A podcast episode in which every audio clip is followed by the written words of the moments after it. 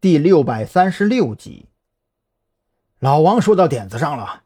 到现在为止啊，无论是我们还是发现死者尸体有异的线人，都无法确定死者的死亡原因，而这也是我们需要调查的重点。赵军接过话头，转头看向张扬。张扬，如果让你来查死者的死亡原因，难度大吗？张扬知道赵军话中所指，遗憾地摇了摇头。我尝试着调查过。但是没有得出任何有用信息。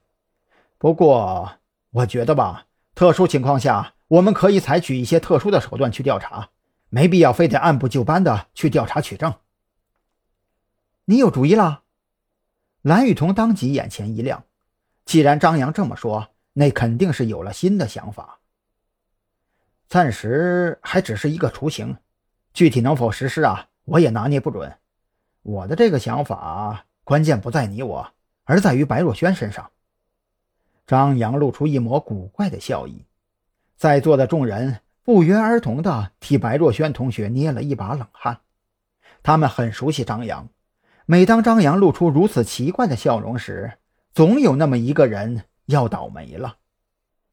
赵军没有深究张扬到底想怎么去查，特侦局本来就不走寻常路，些许违规。也在情理之中，无非是事后补全手续就是了。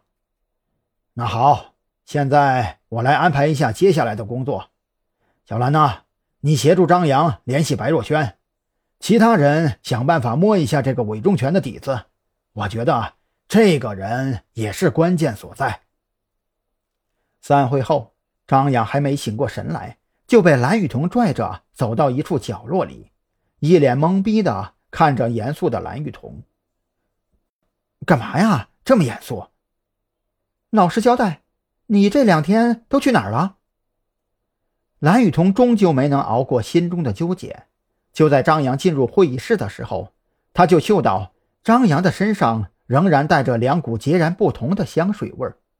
这根稻草压垮了蓝雨桐最后的理智。此时此刻，他不是一名警察。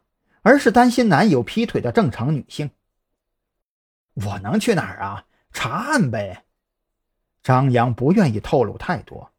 蓝雨桐的性格他非常清楚，真让他知道自己在当卧底，还不得紧张的吃不下睡不着啊！你骗不了我，你身上有别的女人的香水味儿，而且还不止一种。蓝雨桐索性直接挑明了，你不觉得？这样对我很残忍吗？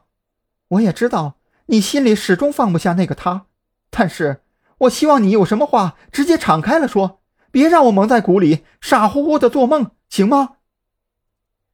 眼看蓝雨桐眼角溢出泪花，张扬这才知道情况远比自己想象的更加严重。他默默地攥紧了拳头，脑海里极度纠结，到底要不要告诉蓝雨桐？自己现在正在做的事情呢？张扬的表情变化完全落入蓝雨桐眼中，在他看来，张扬现在的表情分明就是在犹豫，到底要不要和自己说分手。好，你不用说了，我懂了。蓝雨桐冷冷地擦干泪水，他很想扭头就走，可他不能，他穿着警服，就必须坚守岗位，去做一名警察该做的事情。走吧，查案要紧。如此说着，蓝雨桐转身就要朝着停车位走去。等等！张扬一把抓住蓝雨桐的胳膊，将他拽进怀中。在这一刻，什么合适不合适的，全都见鬼去吧！自古英雄难过美人关，何况是自己呢？蓝雨桐面带泪花转身的一刹那，他只觉得心中被钢针刺穿了一般的疼痛。